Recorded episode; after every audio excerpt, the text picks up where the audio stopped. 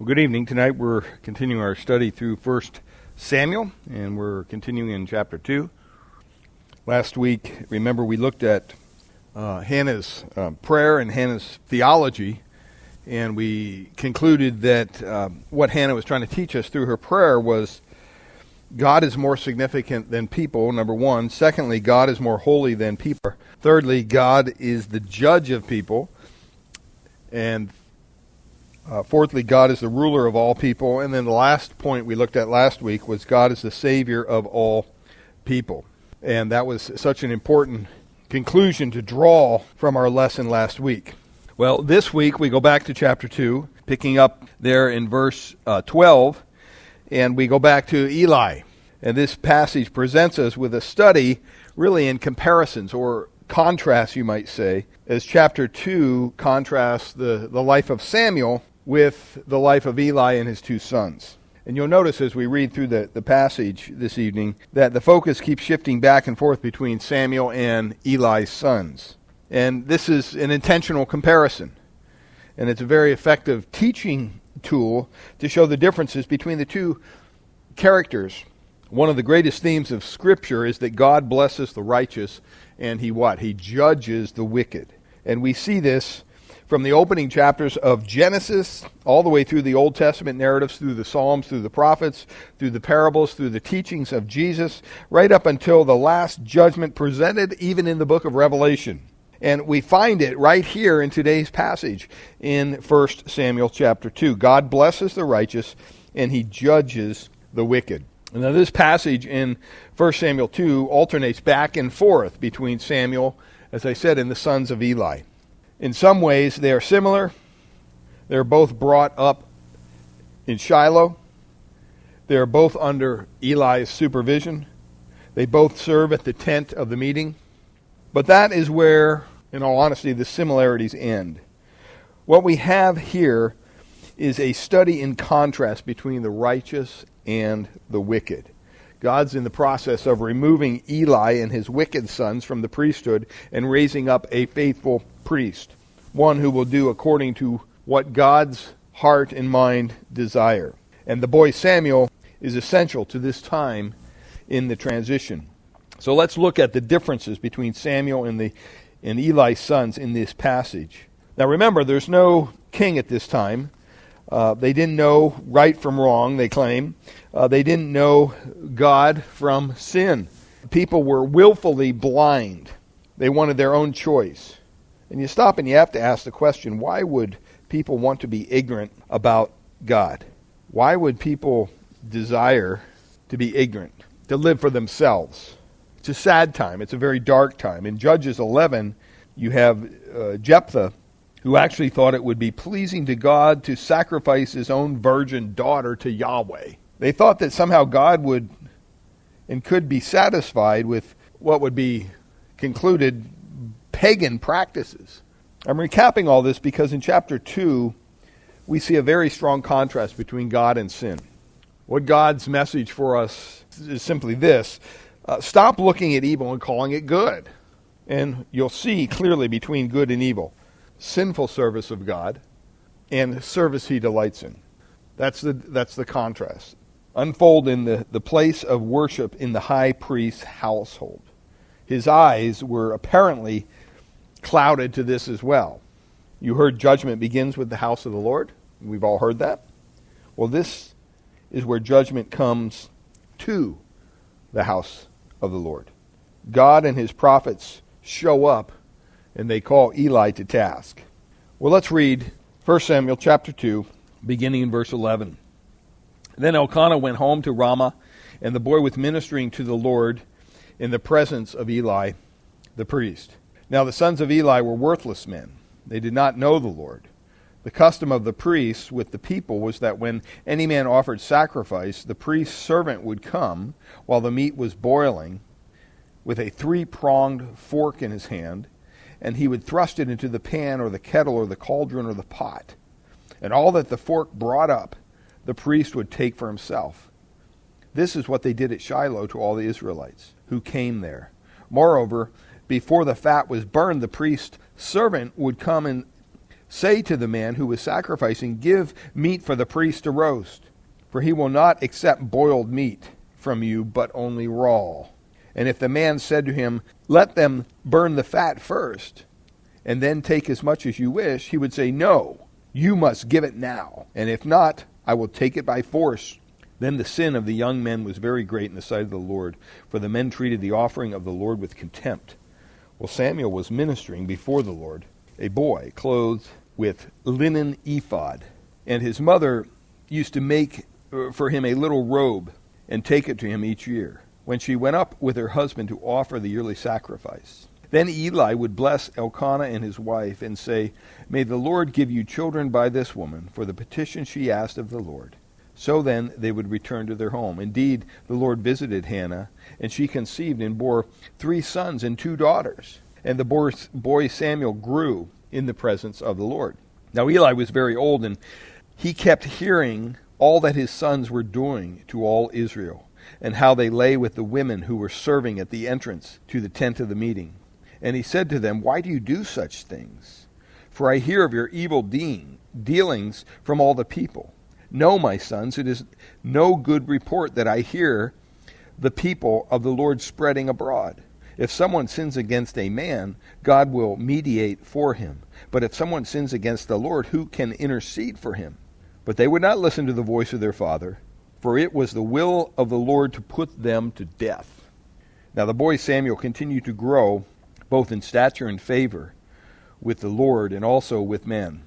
And there came a man of God to Eli and said, Thus says the Lord, Did I indeed reveal myself to the house of your father when they were in Egypt, subject to the house of Pharaoh?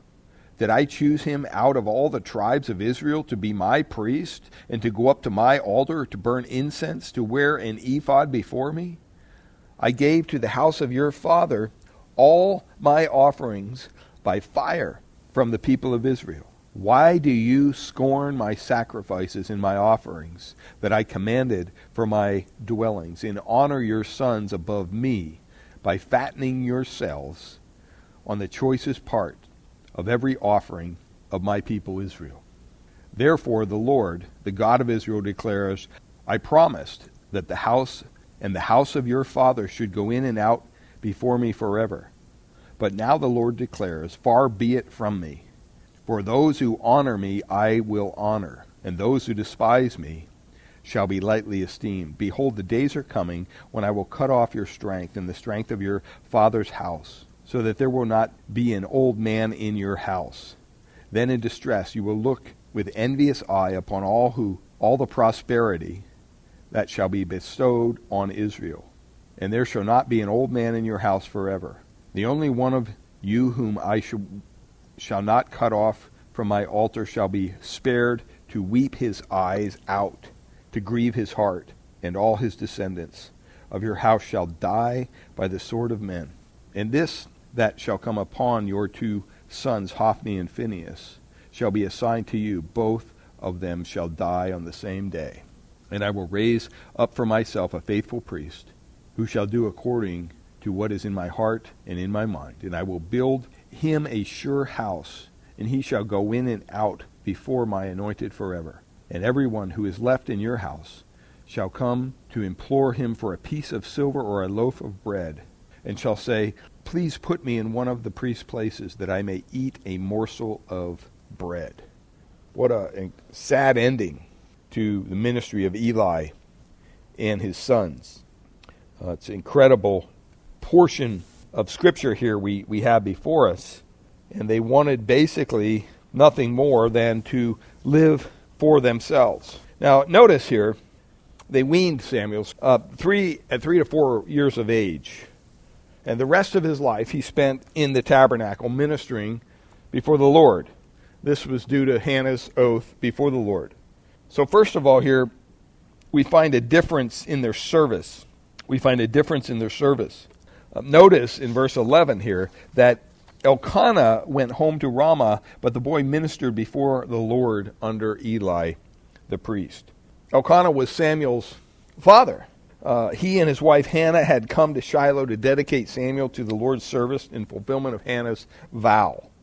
And now they return to their home in Ramah, leaving Samuel in Eli's care. Well, notice that Samuel does not simply serve Eli, but the text says Samuel ministers before the Lord. That word minister in the verse is not the normal word for a servant serving a master. It's the word used for personal service to a person of high importance and was especially used of those serving in the Lord, serving the Lord in the tabernacle or the temple. Now Samuel's only 3 or 4 years of age here, maybe at the oldest 7, but he's already serving the Lord here in Shiloh. He'll become Eli's son, he'll become Eli's servant, eventually he will become the priest himself. Now, verse 12 says, Now the sons of Eli were worthless men. They did not know the Lord. That, that word, that phrase, worthless or wicked, in this uh, translation, it, it, it really corresponds to an interesting word in the Hebrew phrase, the sons of Belial. The word Belial literally means worthless. It's often used to describe wicked men. Hannah used the same word earlier when Eli accused her of being drunk in the temple when she said, Do not take your servant for a daughter of Belial or a, a worthless woman. Do not take your servant for a wicked woman, the NIV translates it. The measure of worthlessness. Don't overlook the fact that this is how God finds value in a person. It depends upon what? Upon their knowledge of God. How much esteem God puts on a person is directly related to how much that person knows about God. The person who doesn't know the God of the Bible is living really a, a vacant and empty life, a worthless life. Solomon defined life in the same way steam that goes up and it's gone. James uses the term life is like a vapor. Everything around is fleeting, it's temporary, it's transitory. They think that what is done on earth will last, that somehow all their toil, all their work is going to make an impact in the end. They think the object of their affections apart from the Lord is what will last. And that's really what defines them. The truth is, what gives a life meaning is the knowledge of the Lord. We know that to be true. What gives your life value is knowledge of God. The less you know about God, the less you will be able to glorify God. That's why we believe in the study of doctrine, in the study of theology. That's what theology is it's the study of God. It cracks me up when I hear certain pastors in their modern day churches say, well, we don't study theology, we don't study doctrine. That's boring to people. Well, what do you do as a church? That's what theology is it's the study of God. And this is what verse 12 tells us that they were worthless. They didn't know God. And if you don't know God, guess what? You can't glorify God. And if you can't glorify God, you're really wasting your life trying to serve Him. It doesn't have any value. The more you know about God, the more you worship Him, the more you value Him, the more you esteem Him. See, the only knowledge of the Lord only knowledge of the Lord has eternal value. You will be die, you will die one day and you'll be forgotten. It's over. Only knowledge of the Lord gives us worth, gives us that eternal value. Hebrews 12 tells us that God will come and will judge the earth. He will shake the earth. All the thoughts, treasures, everything that live on the earth will be abolished. Only that which is fixed on the Lord remains. Haggai chapter 2 says that the Lord will shake the earth, and only that which is fixated on the Messiah endures God's judgment. See, this is completely counterintuitive to what goes on in our society every day. Everybody's trying to save the earth, save the world. We live in a world where they that think so much of their lives, yet they do not even know the Lord that created them. I heard a story of a police officer pulling over someone in Hollywood movie star, and uh, he always gets the same response when he gives goes to give someone a ticket. They always say, "Don't you know who I am?" And his response is always the same. It doesn't matter who you are; it matters only what color the light was when you went through it. See, no one is going to be able to look at the Lord that day, on that day of judgment, and say, Don't you know who I am? It's not going to matter. The only thing that will define you with the Lord is whether or not you know him, whether or not you know his son, whether or not you love him. This is what Matthew tells us. This is what the Lord himself told us while he was here in Matthew chapter 7 verse 21. Very sobering section of scripture where Jesus said, Not everyone who says to me, Lord, Lord, will enter the kingdom of heaven, but the one who does the will of my Father who is in heaven. On that day, many will say to me, Lord, Lord, did we not prophesy in your name? Did we not cast out demons in your name and do mighty works in your name? And then I will declare to them, I never, what? Knew you. Depart from me, you workers of lawlessness. I did these things. I did those things. And I even did them in your name, Lord. You know, we've heard of Phinehas, Hophni and Phinehas. Didn't I stand in your service, in your temple, running the tabernacle, doing all those sacrifices, doing all those prayers? And in spite of all that service, all that religious stuff that they did, at least in the eyes of the people, they didn't know the Lord. How sad is that? That's got to be the worst situation to be in, to be in ministry, serving God's people, and not even know the Lord whom you think you're serving. Well, this is the first indication of what defines evil. It really is. Evil, you see it there in your outline, evil is marked by greed in verses 13 to 17. I mean, you know, the Old Testament law concerning the priest's portion of the sacrifice was very clear. It's told to us in Leviticus chapter 7, verse 29 to 34. This sacrifice was a fellowship offering. The priest received the breast and the right thigh. It tells us that clearly. If it was a Nazarite or other offering, the priest also received part of the shoulder. But instead of following God's direction and God's rules, Eli's sons did what they wanted. They practiced what we might call the potluck method. What they did is while the, the meat was still being boiled as prescribed, they took this giant three pronged fork and stabbed the meat in the pot and then walked away with whatever came up. I mean, we don't find anything even resembling this method anywhere in Scripture. And this is apparently what they were doing regularly, part of the regular practice at Shiloh.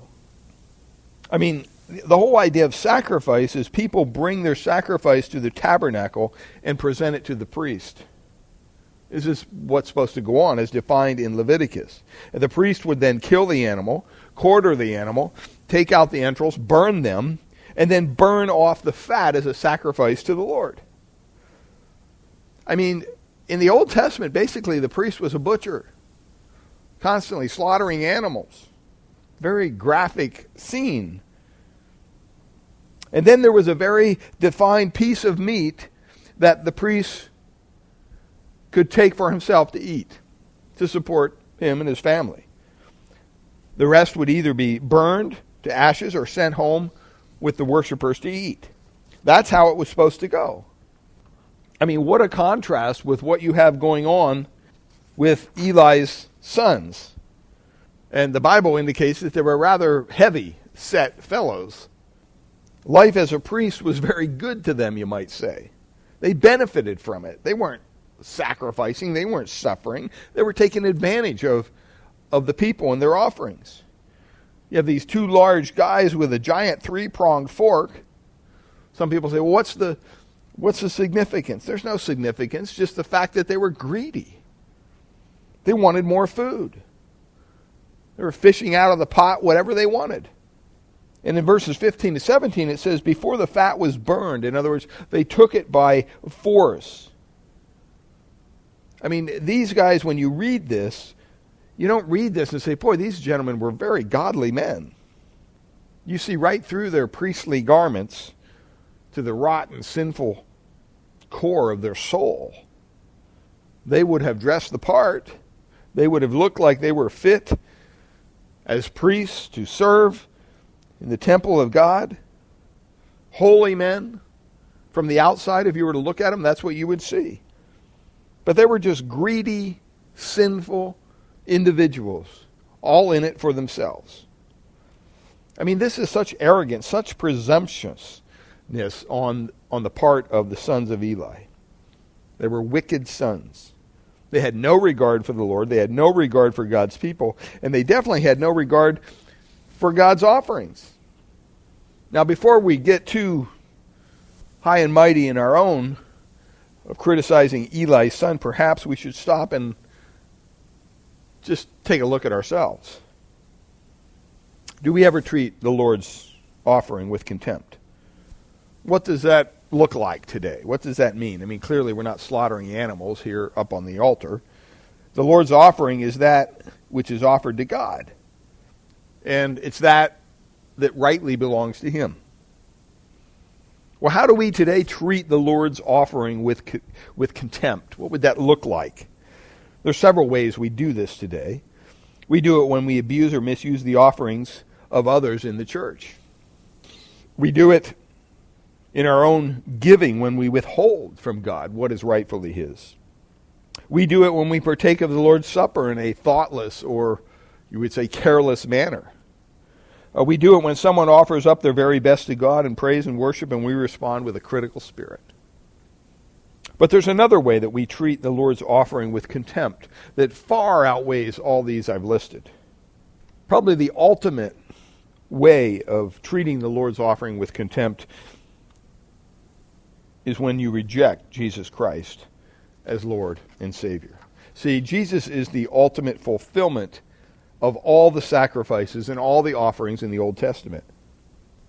He's the Lord's own offering for sin. Hebrews chapter 10 in verses 28 and 29 says, Anyone who has set aside the law of Moses dies without mercy on the evidence of two or three witnesses. How much worse punishment do you think will be deserved by the one who has trampled underfoot the Son of God and has profaned the blood of the covenant by which he was sanctified and has outraged the Spirit of grace? To reject Jesus is truly to treat the Lord's offering with contempt. Don't be fooled. I mean, there are people today in ministry who are in ministry for themselves. There are people today who are on the staffs of churches around the world who are paid by those churches who don't even know the Lord of the church in which they're serving. There are people in ministry who are simply in it for the paycheck. They don't care about the people, they take advantage of them. They don't have any love or concern for them, and you see that in the sons of Eli. And it starts from the top down. Remember when Eli accused Hannah when she was praying? He, she accused, he accused Hannah of being drunk. Now, Eli did repent over this, but not enough to take control of his own household. I mean, here's this distraught woman, and rather than console her and comfort her, he says, "Oh, what are you? What, you hitting the bottle? What are you drunk?" He's just calloused. And the tabernacle was supposed to be a place where God was a light to a sinful world, and instead, what happens? Darkness infects the light. Light and darkness are mixed. Does it sound familiar? This is what goes on today in our modern day churches. Most churches today are filled probably with unbelievers. People who are more concerned in pleasing themselves than pleasing God. They didn't know God, but they served God. And all they did was plunder the people of God who were there. It's very possible, beloved, to do a lot of things and not be a Christian, a lot of good things. It's possible to grow up in a church, to work in a church, to memorize verses, to go to Bible study, to lead Bible studies, to have a profession of faith, even to be baptized. See, what makes a Christian is none of those things. What makes a Christian is the knowledge of the Lord, a love for Jesus Christ. That's it.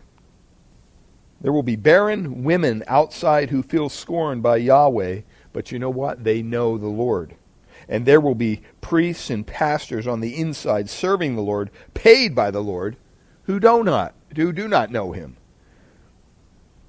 But you know what? In the end, they're not going to get away with it. The Lord will rise up and judge all according to what? Their knowledge of him. Let me ask you, do you know the Lord? Do you fear the Lord? Don't think for a moment that the Lord doesn't care how you live, even as a Christian, with all your sins forgiven. He definitely cares. Don't be mistaken by that. Some people, rather than submit to God, they, they try all their life to serve God how they see fit in their own eyes. And at the end of the day, what are they they're doing? They're, they're serving, they're living for themselves. And see, unless a person repents of their sin and turns to Christ as Savior for their salvation, they are living for themselves. I mean, you can try to clean it up however you want. Live for others, Think of the good of mankind, live for love, try to do good to others, try to feed the homeless, do good deeds, live a joyful life. Under all that is the simple truth that they are refusing to bow to Christ and are still living in their own sinful desires. In the case of these two priests, it's greed. They wanted the money. They wanted the fat. It says that. That's really what our culture is today. They acted like priests, they talked like priests, but you know what? They didn't know God. They did not know God. They were in it for themselves. You know, it cleans up so nicely. Just try to love everyone and serve everyone and but you know what? Really, that's calling greed love. That's approving the very opposite of what God says. You may be able to convince all your friends but at the end of the day, you will stand not before your friends, but you will stand before God. Listen, please understand evil is marked by greed, desire to live for your own person. Evil is marked by the pursuit of the world, the flesh, the pride of eyes, the pride of the eyes, the boast of life. God calls that evil. In fact, he calls it worthless.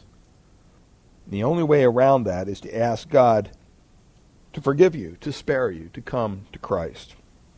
Well, next, there's a, a if you look at the, the comparisons here, um, in verses 18 to 21, evil is marked by greed, 13 to 17. But in 18 to 21, we see that God is marked by what? Generosity. God is marked by generosity. It says, Samuel was ministering before the Lord. If you look at the, the contrast between the priests, the evil sons of Eli, and Hannah, here's what you see. You see the priests as being disgraceful, but Hannah was serving at the Lord's pleasure. You see the priests that they didn't know God, but Hannah knew the Lord. You see the priests were in it for themselves, but Hannah was in it for the glory of God. And that's why Hannah's prayer is being answered these two mighty priests were brought down, and a barren woman was elevated. See, God is marked by generosity. He's giving grace to those who ask for it. Remember, when we began, here's Hannah. She's empty, she's bitter, she's distraught. But what did she do? Did she just lie there in her misery? No. She took all those that distress and that emotional abuse that she was receiving, she took it all to the Lord. And the Lord met her right there and filled her with his grace. And she gave, as a result, Samuel back to the Lord. And he gave her even more children. This is typical Yahweh. This is what God does. No sacrifice has ever left one of God's servant servants impoverished. No one has ever done something for the Lord and come away empty. We could all testify that tonight, to that tonight, I'm sure. The Lord constantly meets the needs of his people. No one ever met one of Eli's sons and went away full. But no one has ever left something for the Lord and went away empty. It's complete opposite. So many people can't see that difference. So many people look at the biblical ethics and they call it unloving. But then they look at worldly ethics and they call that love. See, the Bible calls people to repent, to receive grace and mercy from a loving God, and the world